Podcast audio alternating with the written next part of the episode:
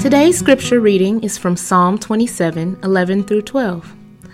Teach me your way, O Lord, and lead me on a level path because of my enemies. Give me not up to the will of my adversaries, for false witnesses have risen against me, and they breathe out violence. Describing the journey of life as a level path may bring a smirk to your face. When have things ever been level? It seems so much more often that our paths are crooked, run over with twisted vines, and sometimes up hills that seem too steep to even attempt.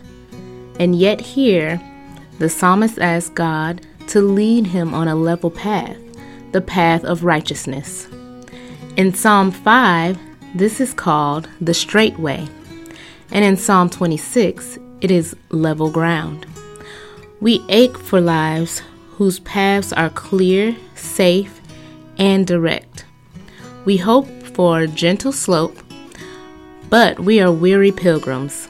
And this cry in Psalm 27 reminds us that we hope because things are not as they should be. But Advent reminds us that one day they will be.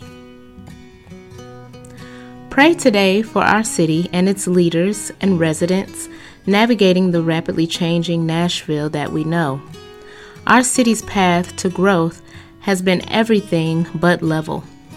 Pray today for a spirit of equity, mercy, and generosity to pervade this city at this Christmas and for years to come. Lord, hear our prayers.